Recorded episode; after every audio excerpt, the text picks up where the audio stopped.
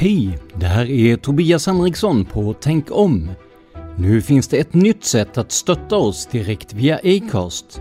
Följ länken i avsnittsbeskrivningen eller gå in på supporter.acast.com tankom. Tack för ditt stöd!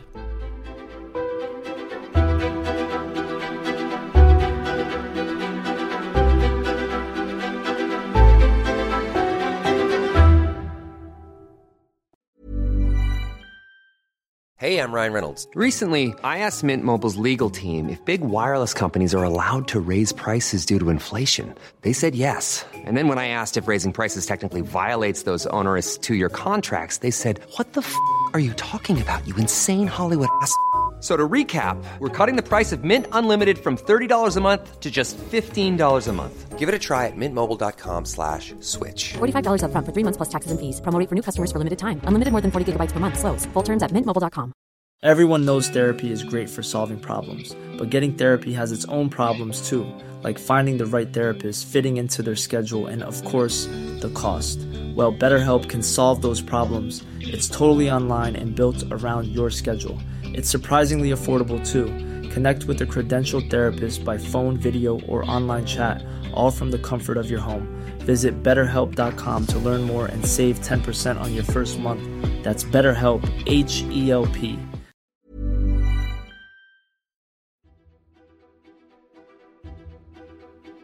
När jag hör frasen “Elvis lever” vill pappaskämtaren i mig lägga till 39,90 kilot.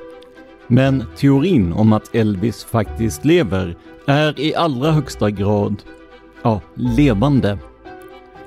Det här är temat för dagens avsnitt. Jag heter Tobias Henriksson och du lyssnar på Tänk om.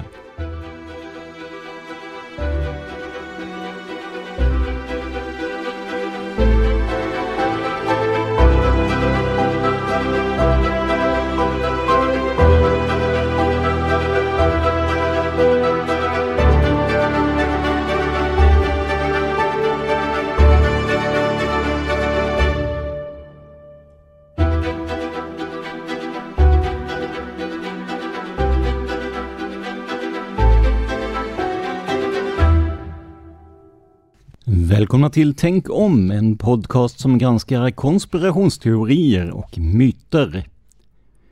Om du vill stötta podden så går det alldeles utmärkt att göra via till exempel Patreon. Gå in på patreon.com tankom och donera en summa som podden får per publicerat nytt avsnitt. Görs det inga nya avsnitt så dras heller inga pengar. Och adressen är alltså patreon.com tankom. Om du hellre vill göra en engångsdonation, ja då hittar du alla sätt att göra detta på i avsnittsbeskrivningen. Innan vi kör igång med teorin om att Elvis lever så har jag en nyhet att presentera. För vår fantastiska manusförfattare Jenny Sterner kommer nu även att vara med och programleda Tänk om. Jag har alltid tänkt mig den här podden som en diskussionspodd baserad på fakta, men jag har inte riktigt haft koll på vem som skulle funka bäst som sidekick. Eller om jag nu blir sidekick åt personen i fråga. Dan och jag gör podden Palmemordet tillsammans och även om vi har ett bra samarbete har han typ hundra andra poddar att fokusera på. Josefin Måhlén har Mördarpodden och en väldig massa projekt vid sidan om, så det skulle bli svårt. Men så dök Jenny upp. Tanken är att podden blir ännu trevligare att lyssna på med två röster. Och dessutom kan vi diskutera fallet sinsemellan lite mer. Och ni som är vana vid att höra min röst, oroa er inte. Vi kommer att programleda de flesta avsnitten tillsammans och Jenny kommer också att bistå med många av våra manus. Så det enda som förändras är att ni får två röster till priset av en. Så Jenny, du är hjärtligt välkommen att även höras i podden. Vi hoppas kunna ha med Jenny redan från nästa avsnitt. Men nu över till dagens ämne. Hound Dog, All Shook Up, Jailhouse Rock, Can't Help Falling In Love, Always On My Mind. Listan över Elvis Presleys odödliga klassiker kan göras hur lång som helst. En annan klassiker är Suspicious Minds och det är kanske den låt som passar det här avsnittet av Tänk om bäst. För vi ska inte prata om Elvis odödliga klassiker idag, utan om Elvis själv. Frågan vi ställer oss är, är Elvis verkligen död? För precis som många andra kända personer som dött en för tidig död har Elvis Presleys frånfälle följts av diverse olika konspirationsteorier. Kanske lever Elvis fortfarande på hemlig plats någonstans i världen? Eller bor han fortfarande kvar på sitt älskade Graceland?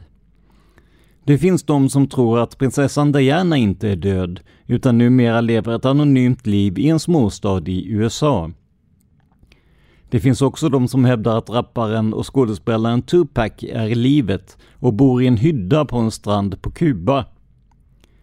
Den ikoniska filmstjärnan James Dean, som dog i en bilolycka 1955, endast 24 år gammal.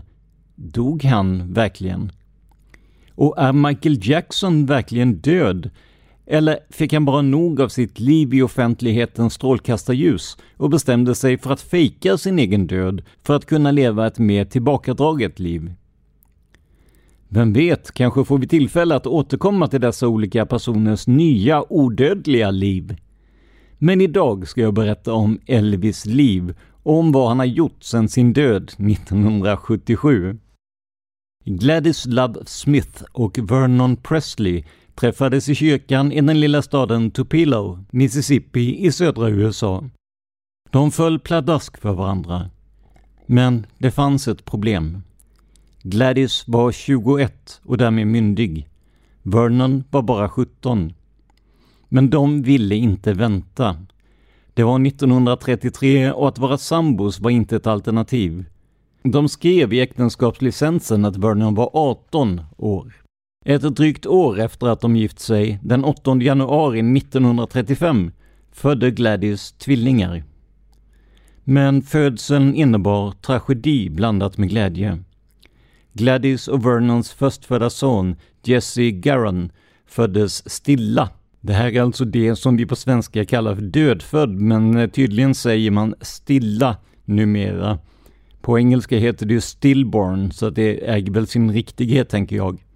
Strax därefter föddes Elvis Aron, som 20 år senare skulle bli Elvis med hela det amerikanska folket. Kungen av rock'n'roll. Men än så länge var han bara en skrynklig bebis med en imponerande lungkapacitet. Gladys sa att hon trodde att när ett av barnen i ett tvillingpar dör får det överlevande barnet båda barnens styrka. Familjen Presley var en tight liten familj. I synnerhet stod Elvis och hans mamma Gladys varandra nära. Redan som liten älskade Elvis musik och att sjunga, även om han var blyg och sällan vågade ta plats och ta ton. Sin hunger efter musik och rytm fick han utlopp för i kyrkan. Familjen hade det tufft ekonomiskt. Vernon hade svårt att få ett fast jobb och familjen var ibland tvungna att förlita sig på välgörenhet och socialbidrag för att kunna sätta mat på bordet. 1938 blev Vernon så desperat att han förfalskade en check för att få fram pengar. Men han åkte fast. Detta ledde till att läget blev ännu värre. Vernon dömdes till fängelse i åtta månader och Gladys blev vräkt från deras lägenhet. Men med grannar och vänners hjälp så hankade de sig fram ändå. De här månaderna, då det bara var Gladys och Elvis, gjorde deras band om möjligt ännu mer nära. Det var Gladys och Elvis mot världen. Elvis började i skolan. Det gick okej okay, även om han kämpade med sin blyghet. Men hans riktiga liv var utanför skolan. Elvis levde som mest när han och Gladys var i kyrkan eller när han sjöng hemma. När Elvis var tio år gammal, 1945, tog han mod till sig och deltog för första gången i en talangtävling för unga sångare. Han kom på femte plats.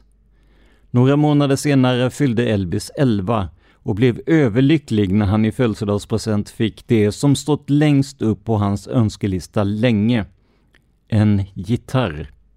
Här måste jag säga att jag kan känna igen mig i det här, även om likheterna mellan mig och Elvis är väldigt små i övrigt.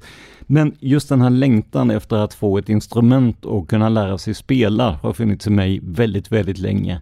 Under årens gång har jag haft eh, ett elpiano, en flygel och ett antal gitarrer i alla fall, ja, något trumset också.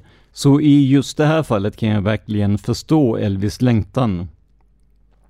Och Elvis lärde sig snabbt att spela, både tack vare sin musikaliska talang och också för att han hade två farbröder som kunde spela och som gärna ställde upp som lärare. Dessutom ställde kyrkans pastor gärna upp och lärde Elvis hur man tog ut ackord på den blanka träguran. Elvis lärde sig inte noter, men han hade ett fantastiskt gehör som gjorde att han kunde spela nästan vilken låt som helst ur minnet. Trots att han varit med i talangtävlingen var Elvis fortsatt självmedveten både vad gällde sin sång och sitt gitarrspelande. Men när han skulle börja sexan bytte han skola och bestämde sig för att våga vara mer öppen med sitt musicerande. Han började spela och sjunga i skolan. Det togs dock inte emot väl av alla andra elever. Han blev retad och kallad nedlåtande saker för att han spelade det som mobbarna kallade hillbilly-musik. Något som kanske närmast kan översättas till bondläppsmusik. Idag så skulle man kanske kalla det just för bonnamusik eller kanske möjligen epadunk, något som jag förknippar med landsorten och epatraktorer i alla fall. Men det är mina fördomar om epadunket, ska jag väl säga.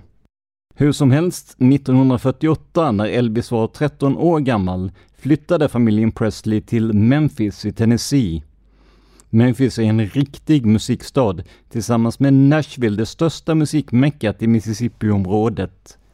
Många musikstilar och musiker har sitt ursprung i Memphis. Genrer som Memphis Blues, Gospel, Rock'n'Roll och artister som Aretha Franklin, Jerry Lee Lewis, B.B. King och Johnny Cash har alla startat i Memphis. Elvis började i high school det gick även här helt okej, okay, men skolämnet där han trodde att han skulle sticka ut var musik. Och det gjorde han, men inte på det sättet han trott. Han fick sitt sämsta betyg just i musik, ett C. Elvis musiklärare skrev i bedömningen att Elvis Presley inte hade någon talang för musik. Hans nya skolkamrater var inte bättre än de tidigare.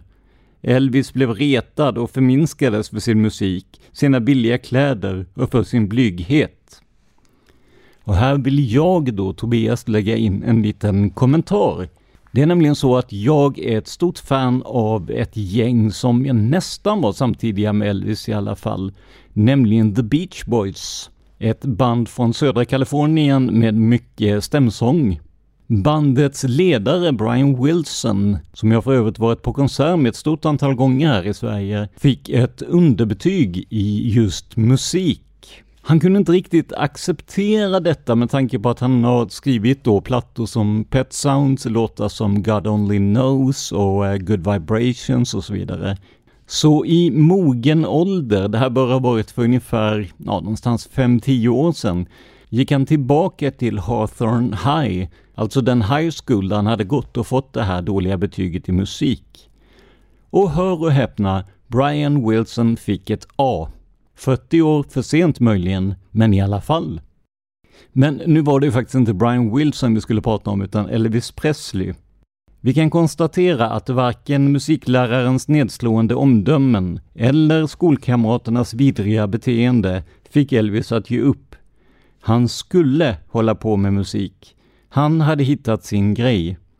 Och det var det även andra som såg. Som 15-åring 1950 gick Elvis med i ett musikkollektiv där bland annat hans granne ingick. Den tonåriga, eller kanske tonåriga, Elvis fick bättre självkänsla och började odla en egen stil. Han började styla sitt hår med den mörka, blanka, lite längre luggen i en våg över pannan. Han lät sina polisonger växa ut. Han sparade pengar och började klä sig modemedvetet. I april 1953, när Elvis var 18 år gammal och snart skulle ta examen, bestämde han sig för att en gång för alla ta revansch på alla som sa att han inte dög. Han tog mod till sig och anmälde sig till skolans årliga show och sjöng och spelade gitarr. Han har efteråt sagt i intervjuer att det var otroligt vad populär han blev efter det. Det var som att allt förändrades från en sekund till en annan. Från mobbad till något av en lokal kändis i skolan. Efter det gick allt bara uppåt. Elvis kunde fortfarande inte läsa noter, men vad gjorde det när han hade en gudabenådad baritonröst och ett öra för musik? Han älskade gospel, jazz, blues, musik som svängde, musik med en själ. När Elvis inte lyssnade och sjöng i kyrkan gjorde han det på jazzklubbar, där man fortfarande vid den här tiden ibland hade kvällar då bara ljushyade personer fick gästa. Året därpå, 1954, när Elvis var 19 år gammal, fick han sitt första skivkontrakt med det legendariska skivbolaget Sun Records. Två år senare fick han sin första enorma hit med Heartbreak Hotel. Låten låg etta på listorna i USA i många veckor. Men succén var inte odelad, tvärtom. Moralpanik uppstod i vissa läger. Både Elvis sensuella sångstil och vickande höfter skulle leda ungdomen i fördärvet, fanns det rätt många som tyckte. Men trots dessa stenåldersåsikter tuffade Elvis karriär på som tåget. Billboard-ettorna följde på varandra, unga flickor svimmade när han framträdde och 1956 fick Elvis sin första skådespelarroll, huvudrollen i filmen Love Me Tender. Året därpå tog han värvning i armén och blev förlagd i Västtyskland. Samtidigt betalade han handpenning till ett hus till sina föräldrar det hus som så småningom skulle bli Elvis älskade hem och stora trygghet, Graceland. Gladys och Vernon flyttade in i Graceland och såg fram emot att Elvis tjänstgöring skulle vara över så att de skulle kunna bo ihop som en familj igen. Men Gladys trivdes inte. Hon kände att hon inte passade in i det här nya lyxiga huset. Hon började dricka allt mer alkohol och började ta starka diettabletter för att gå ner i vikt. Grannar tisslade och tasslade om att Gladys tvättade familjens tvätt för hand utomhus och att hon hade hönor på tomten som hon matade. Det ryktas att Gladys ska ha sagt till en vän att hon önskade att de var fattiga igen. Hon älskade Elvis musik, men avskydde rikedomen och kändisskapet som kommit på köpet. När de bott på Graceland i mindre än ett år drabbades Gladys på hösten 1958 av hepatit, en leversjukdom. Gladys blev snabbt sämre och Elvis fick permission för att åka hem till Graceland. Han kastade sig på första bästa flyg och han hem innan Gladys Presley dog av hjärtsvikt, bara 46 år gammal. Efter begravningen åkte Elvis tillbaka till Tyskland för att fullfölja de sista månaderna av sin utlandsstationering. Och mitt i sorgen hände det. Elvis fann kärleken i form av Priscilla Beaulieu som nyss anlänt till Tyskland med sin familj. Priscillas pappa arbetade inom flygvapnet. Det var bara ett problem. Elvis var mer än myndig, 24 år, men det var inte Priscilla som bara var 14. Men det gjorde ingenting. Elvis kunde vänta. När hans tjänstgöring i Västtyskland var till ända åkte Elvis tillbaka till USA. Han och Priscilla hade ett långdistansförhållande i väntan på att Priscilla blev myndig och kunde flytta tillbaka till USA. Elvis återupptog sin musik och filmkarriär Pappa Vernon arbetade tillsammans med Elvis som en kombinerad manager och alltiallo-fixare både vad gällde Elvis karriär och Graceland. Vernon fick till och med en biroll i en av Elvis filmer, Live a little, love a little. Vernon träffade en ny kvinna, Dee Stanley. Två år efter Gladys död, 1960, gifte de sig. Dee och hennes tre söner från ett tidigare äktenskap flyttade in i ett hus Elvis ägde in till Graceland. Elvis gillade inte Dee.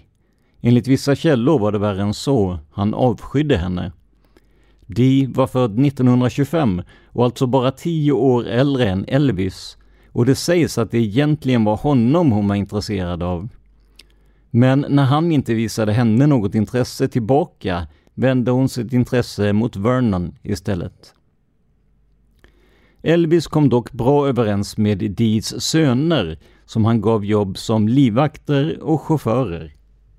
1962 fyllde Priscilla 18 år och flyttade till USA. Hon fick bo hos Vernon och Dee, vilket var praktiskt eftersom bakdörren på deras hus ledde rakt in i Graceland. Så Priscilla kunde komma och gå på Graceland som hon ville utan att paparazzis såg. Fem år senare, den 1 maj 1967, gifte sig Elvis och Priscilla i Las Vegas. Året efter fick de dottern Lisa Marie.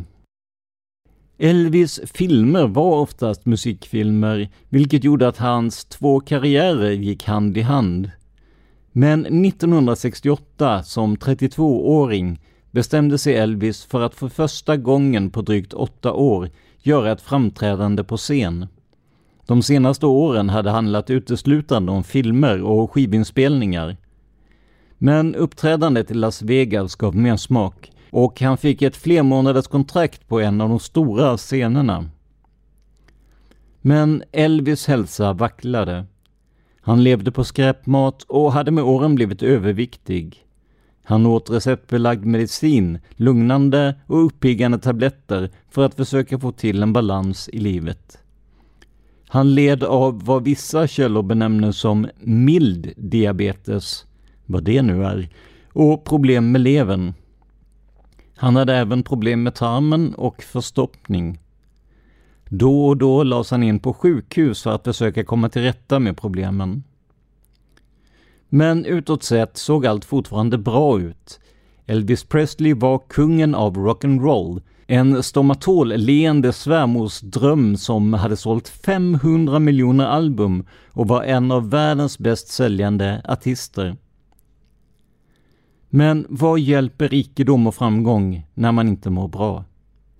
Livet gick fort, alldeles för fort.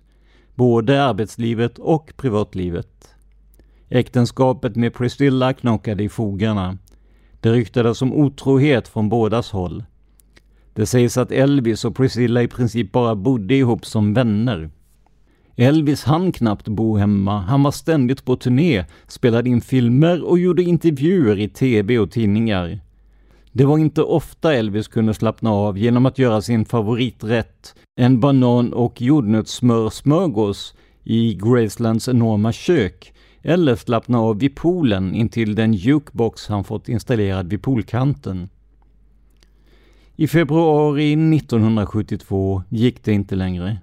Det äktenskap som under de senaste åren hade fått allt fler sprickor krackelerade helt. Priscilla berättade för Elvis att hon var otrogen med en man vid namn Mike Stone, hennes karateinstruktör. Hon ville separera och satsa på en framtid med Mike. Priscilla tog med sig den fyraårige Lisa Marie och flyttade ut. Samma år vann filmen Elvis on Tour en Golden Globe för bästa dokumentär. Elvis fortsatte sitt intensiva turnerande och avslutade turnén med fyra utsålda kvällar på Madison Square Garden. 1973 blev Elvis Presley den första artist att uppträda live i en tv-sändning som sändes över hela världen, Aloha from Hawaii. Strax därefter släppte Elvis Presley ett nytt dubbelalbum som på bara ett par veckor sålde fem miljoner exemplar, bara i USA. Samma månad höll Elvis en konsert där fyra män rusade upp på scenen. Det såg ut som att syftet var att attackera Elvis, men han lyckades tillsammans med säkerhetspersonalen få bort de fyra personerna från scen. Men händelsen skrämde Elvis. Han fick för sig att det var Priscillas pojkvän Mike Stone som lät männen för att döda honom. När de fyra männens bakgrund gicks igenom visade det sig att det inte handlade om en mordkomplott. Det var bara ett gäng överexalterade fans som sprungit upp på scen. Men Elvis kunde inte släppa händelsen. Han var säker på att det var Mike som fått dem att göra det. Mike ville se honom död. Elvis var så upprörd att han började ta allt fler lugnande tabletter. I oktober 1973 gick Priscillas och Elvis skilsmässa igenom. Elvis var i usel form och hade överdoserat lugnande medicin vid två tillfällen sedan separationen från Priscilla. En av överdoserna hade försatt honom i koma i tre dagar. Han hade gett 168 konserter under året och var helt slutkörd. I slutet av året lades han in för att avgifta sig från sitt beroende av smärtstillande tabletter. Elvis hade svårt att ta till sig och acceptera att han var beroende av mediciner. Han menade på att eftersom alla mediciner han tog var utskrivna av legitimerade läkare så var han ingen missbrukare och kunde därför inte vara beroende. There's never been a faster or easier way to start your weight loss journey than with PlushCare. PlushCare accepts most insurance plans and gives you online access to board-certified physicians who can prescribe FDA-approved weight loss medications like Wigovi and Zepbound for those who qualify. Take charge of your health and speak with a board-certified physician about a weight loss plan that's right for you. Get started today at plushcare.com slash weight loss. That's plushcare.com slash weight loss. plushcare.com slash weight loss. Millions of people have lost weight with personalized plans from Noom. Like Evan, who can't stand salads and still lost 50 pounds. Salads generally for most people are the easy button, right? For me, that wasn't an option. I never really was a salad guy. That's just not who I am. But Noom worked for me. Get your personalized plan today at Noom.com. Real Noom user compensated to provide their story. In four weeks, the typical Noom user can expect to lose one to two pounds per week. Individual results may vary. I'm Sandra, and I'm just the professional your small business was looking for. But you didn't hire me because you didn't use LinkedIn jobs. LinkedIn has professionals you can't find anywhere else, including those who aren't actively looking for a new job but might be open to the perfect role, like me. In a given month, over 70% of LinkedIn users don't visit other leading job sites. So if you're not looking on LinkedIn, you'll miss out on great candidates like Sandra. Start hiring professionals like a professional. Post your free job on linkedin.com/people slash people today. När Elvis blev utskriven från sjukhuset gav han sig direkt ut på en ny turné. Men nu började det till slut synas även på scenen att Elvis Presley inte mådde bra. Ibland framstod han som frånvarande. Han vinglade, snubblade och sluddrade. 1974 blev 1975 och skivbolaget insåg att turnerande inte fungerade just nu. Men kanske en skivinspelning? Ett försök gjordes, men Elvis klarade inte att genomföra det. Året efter, 1976, skickade skivbolaget ut en mobil inspelningsstudio så att Elvis skulle kunna spela in en skiva på plats på Graceland. Men inte heller det fungerade. Elvis var i för dåligt skick. Ja, ni hör ju att det här är ett ämne som engagerar mig just vad gäller musik och sånt där. Och det här med en mobil inspelningsstudio, det var någonting som även Beach Boys använde sig av. Kom ihåg att det är ett av mina absoluta favoritband. Bandets ledare Brian Wilson blev ju sängliggande under någon form av eh, droginfluerad depression skulle man nästan kunna säga. Brian har dragits med psykisk ohälsa och drogberoende till och från under sin långa karriär. Då gjorde man likadant. Man riggade upp en mobil inspelningsstudio i Brian Wilsons sovrum för att han skulle kunna spela in sina stämmor och eh, komma med nya låtförslag och så vidare då. Det var väl något liknande uppenbarligen som man gjorde med Elvis. Jag lovar att jag inte ska prata mer om Beach Boys nu för er som faktiskt vill höra om konspirationsteorier här. Hur som helst, på hösten 1976 träffade den då 41-årige Elvis den 19-åriga Ginger Alden. I januari 1977 förlovade de sig. Trots sin sviktande hälsa vägrade Elvis att ge upp. Han ville försöka igen. Han ville ge fler konserter. 1977 stod han på scen igen, uppenbarligen hög på droger, överviktig, sliten och nedgången. Sluddrande och stapplande, kämpande för att komma ihåg textraderna i de hits han sjungit hundratals gånger tidigare och normalt sett kunde sjunga i sömnen. Tisdagen den 16 augusti skulle Elvis Presley flyga från Memphis till Portland i nordvästra USA för att påbörja ännu en turné. Men det skulle inte bli några fler flyg eller konserter. På eftermiddagen hittade Elvis fästmö Ginger honom medvetslös på badrumsgolvet intill hans sovrum i Graceland. Elvis dödförklarades på sjukhuset klockan 03.30 på natten. Elvis Aaron Presley blev 42 år gammal. Spekulationer om vad dödsorsaken var kom igång direkt. Det sades att Elvis haft upp till 14 olika sorters narkotikaklassade läkemedel i blodet när han dog. Författaren Joel Williamson, som skrivit en biografi om Elvis Presley, tror att Elvis hade ett morfinberoende som ledde till att han var svårt förstoppad, en av de vanligaste biverkningarna av morfin.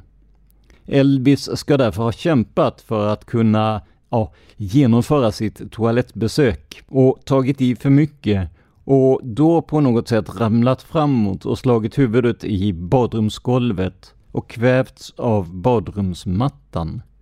Obduktionen som genomfördes bekräftade att ja, Elvis hade haft receptbelagda mediciner i kroppen, men inte i sådana mängder att det skulle ha orsakat hans död.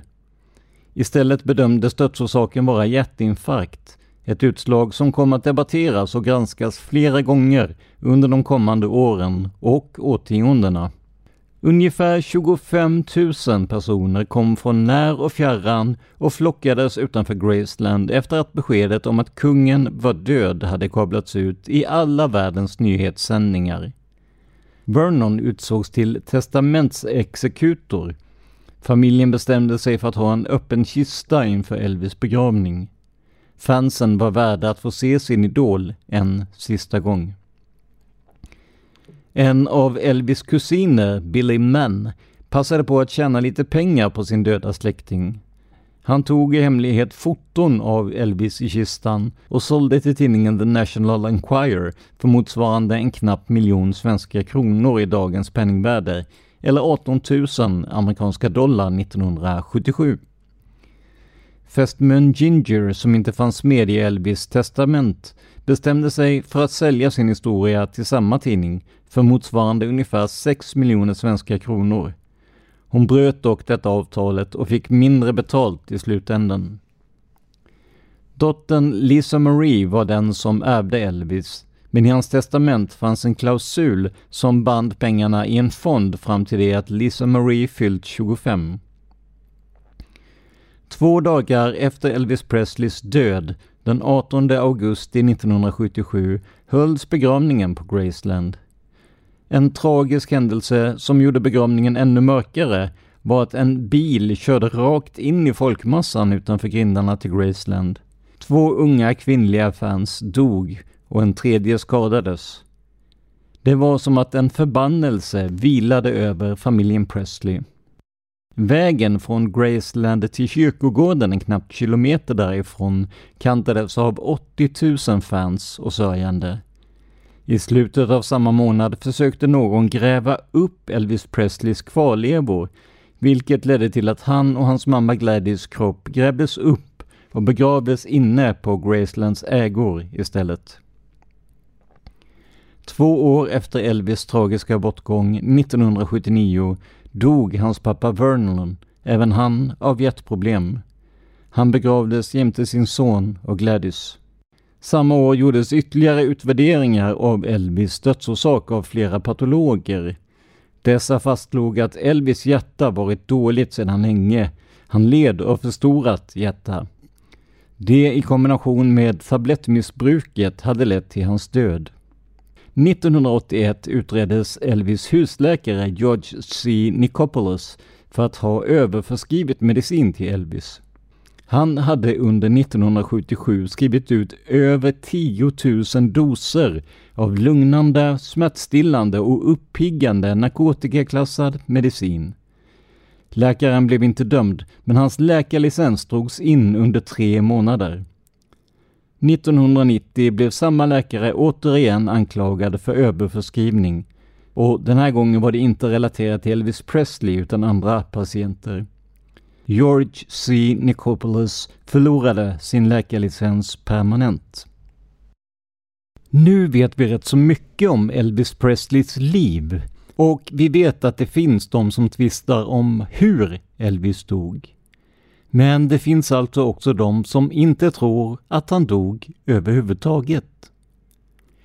Den 16 augusti 1977, alltså Elvis Presleys officiella dödsdag, reste en man från flygplatsen i Memphis till Buenos Aires i Argentina.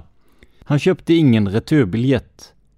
Mannen var slående lik Elvis Presley, men på hans biljett stod det John Burroughs. Vem är då det? Jo, John Burroughs är det namn Elvis använde när han bokade hotell och ville vara inkognito. Detta rapporterade vittnen på flygplatsen efter att de fått höra om Elvis Presleys död. Efter det började komma in foton från Buenos Aires där man kunde se någon som var slående lik Elvis gå runt i staden, sitta på restauranger och strosa på stranden. Men om Elvis ville fly sitt kändisskap, skulle han verkligen åka så långt? Elvis var otroligt hemkär och hemma, ja, det var såklart på Graceland. På nyårsafton några månader efter sin död sågs Elvis sitta i sitt poolhus. Och ja, det finns faktiskt på foton tagna av turister på besök på Graceland.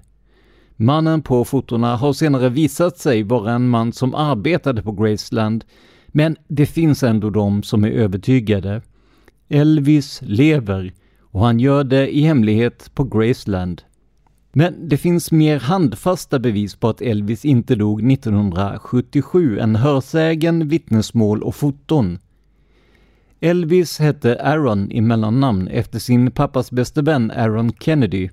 Aaron med ett A.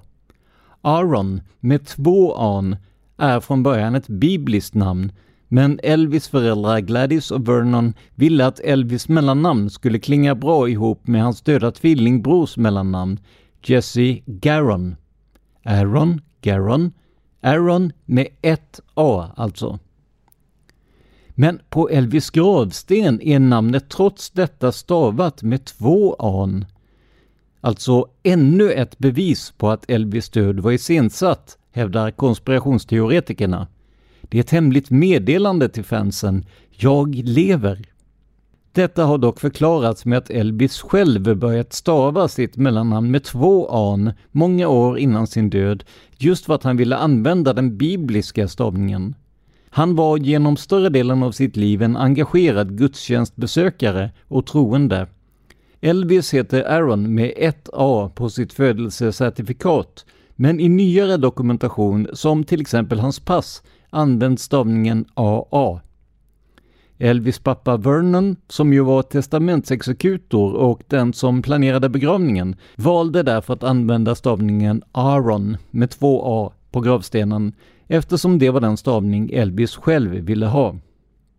Elva år efter Elvis död 1988 såg en kvinna vid namn Louise Welling Elvis stå i kassakön på en lokal stormarknad i Vicksburg, en liten stad i Mississippi. Elvis var klädd i en vit overall, inte alls olikt de vita scenkläder han ibland bar.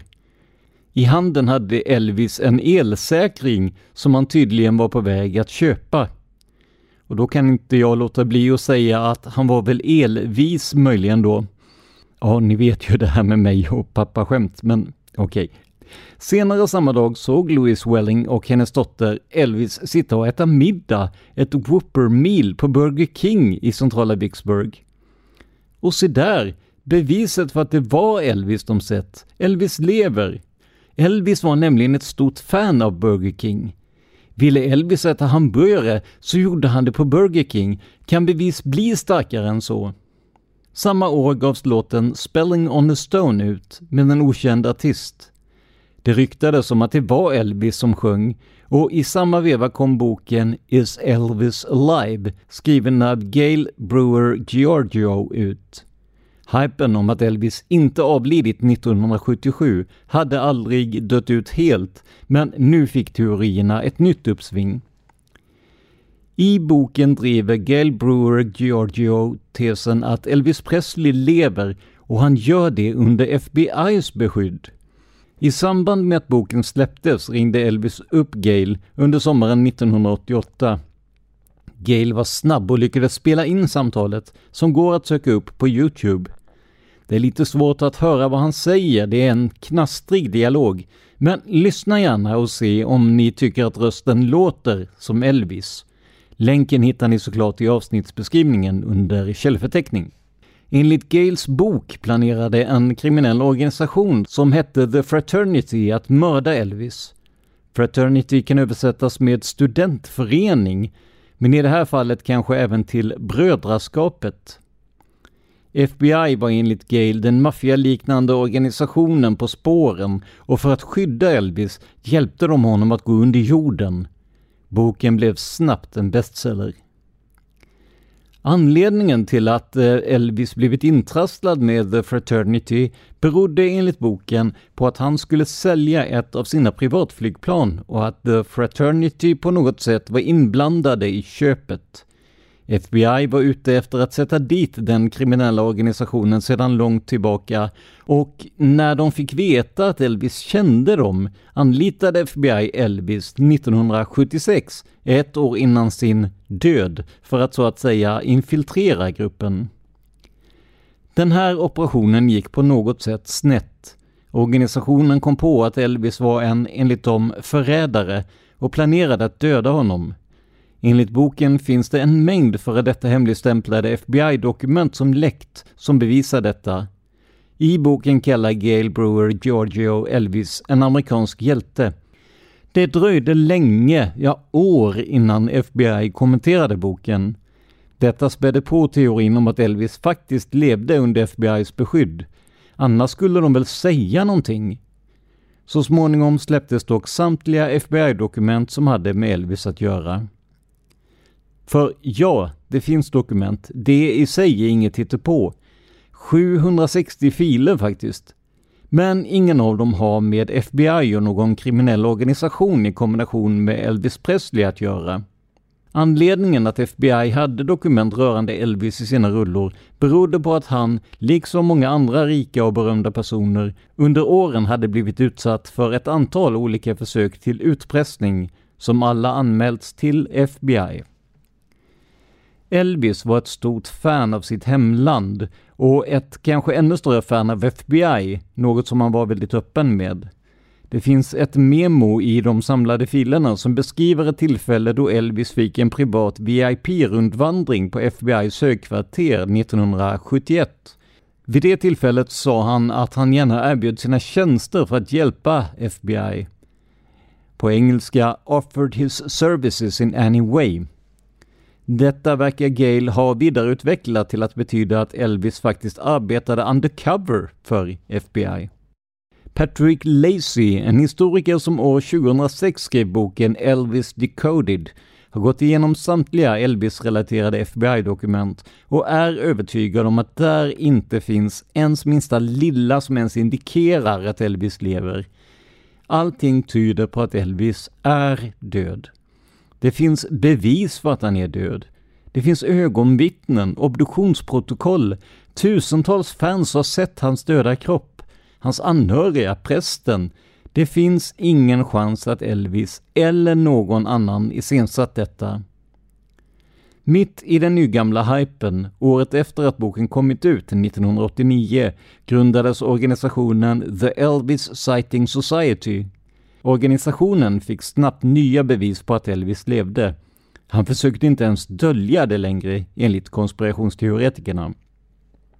1990 var han nämligen med i filmen Ensam hemma, eller som den heter på engelska Home Alone. I filmen råkar huvudpersonen, den sjuårige Kevins familj, glömma honom kvar hemma när de ska åka på semester till Paris över jul. När detta väl upptäcks får de såklart panik och i en scen ser man Kevins mamma på flygplatsen försöka få tag på första bästa flyg hem till USA. Och där står Elvis i bakgrunden. Även denna bild kan ni googla upp och själva bedöma om det är Elvis som står där i egen hög person. Eller kanske inte. Det visade sig så småningom att Elvis familj var väl medvetna om att han fejkat sin död. Elvis närmaste visste att han levde. Familjen var invigd i bluffen, så att säga. Återigen enligt konspirationsteoretikerna. I en intervju med Oprah år 2005 råkade Elvis exfru Priscilla försäga sig. Oprah och Priscilla hade ett trevligt samtal om hur mycket Elvis älskat dottern Lisa Marie och hur han skämt bort henne. Oprah säger något och Priscilla svarar någonting som låter som Exakt det sa han till mig häromdagen. It's exactly what he said the other day. Sen rättar hon sig och säger exakt det du sa häromdagen. Bevis! Elvis lever och han har nära kontakt med Priscilla och deras dotter. De pratade ju med varandra häromdagen. Här blev det rena julafton för konspirationsteoretikerna. Men det finns såklart ännu fler bevis. 2016, när Elvis skulle varit 81 år gammal, blev ett foto på en man med vitt hår och vitt skägg viralt. Det var Elvis själv, som gick runt på sina ägor på Graceland med en sladd i handen och en baseballkeps på huvudet. Ja, egentligen visade det sig vara Bill Barmer, anställd på Graceland som allt i allo. Bill Barmer har själv gått ut och dementerat att han är Elvis och samtidigt la han till, kanske med någon förolämpad ton, att han minsann inte är 81 år gammal. Året efter detta, 2017, skulle Elvis ha fyllt 82 år. Trots sin död firas hans födelsedag på Graceland varje år. Och det året dök Elvis själv i egen hög person upp på firandet. Han fångades på bild iklädd solglasögon omringad av ett antal livvakter. Numera vithårig och med ett stort skägg, lite som sinnebilden av jultomten. Frågan som fansen ställde sig var, om det inte är Elvis, varför har han då på sig solglasögon? Varför döljer han sitt ansikte med ett stort hår och skägg? Och varför har han livvakter om han inte är Elvis? Vem denna man är, om han inte är Elvis, har aldrig kommit fram. Det man vet är att det inte är allt i allon Bill Barmer, även om de två är ganska lika. Faktum är att alla foton som finns av det som påstås vara en levande Elvis efter 1977 ser ut lite som vem som helst. En vithårig, medellång, medelstor farbror. Eller kanske som Karlsson på taket, som enligt sig själv är en vacker, genomklok och lagom tjock man i sina bästa år. Men trots teorierna om att Elvis lever så tror ändå de flesta amerikaner att Elvis dog den där augustinatten 1977. I alla fall i den senaste undersökningen Jenny, vår manusförfattare, har hittat. 1997, 20 år efter Elvis Presleys död, gjordes en gallupundersökning som visade att 93% av amerikanerna var säkra på att Elvis faktiskt är död. 3% var osäkra och 4% trodde att Elvis levde. Och 4 låter ju lite, men å andra sidan hade USA då ungefär 270 miljoner invånare, vilket alltså innebär att drygt 10 miljoner amerikanare trodde att Elvis levde 1997. Den 15 augusti hålls varje år en ljusvaka som även den sänds live från Graceland År 2022 deltog 30 000 personer i vakan och många fler live. Så om Elvis inte lever på riktigt så lever han i alla fall kvar i mångas hjärtan. Som ni hör i manuset, som alltså är skrivet av Jenny Sterner, så tycks hon inte vara övertygad om att Elvis lever. Men vad tror jag själv? Det jag tycker är så märkligt med folk som påstås leva efter sin egentliga död är att alla bilder och andra bevis på dem är så diffusa. Hur många har inte sett en siluett av Jesus på rostat bröd till exempel? Googla gärna, det finns hur många sökresultat som helst.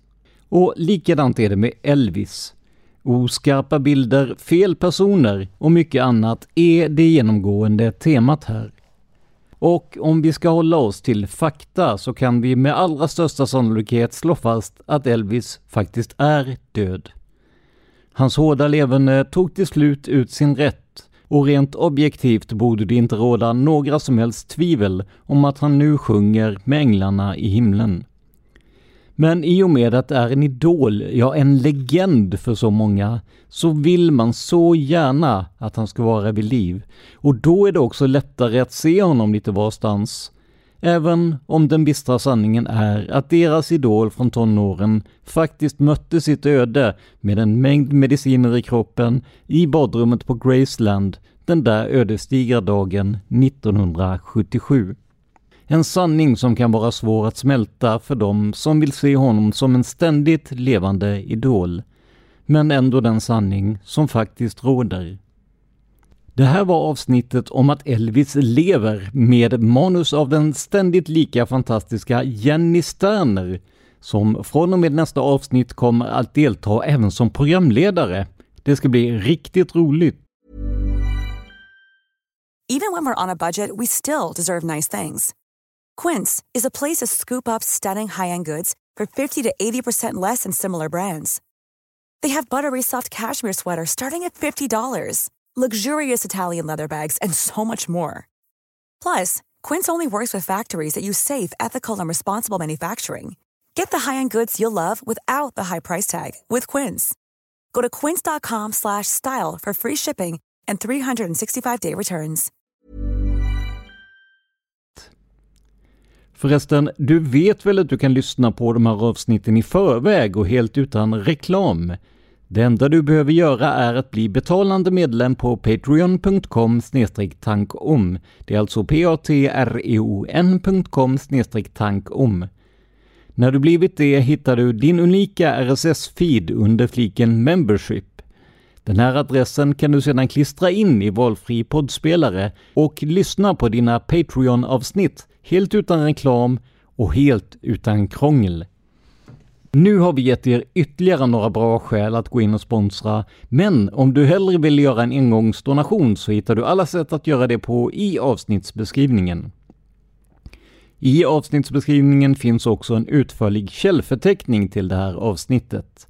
Ni hittar den även på vår Facebook-sida, facebook.com tankom.se.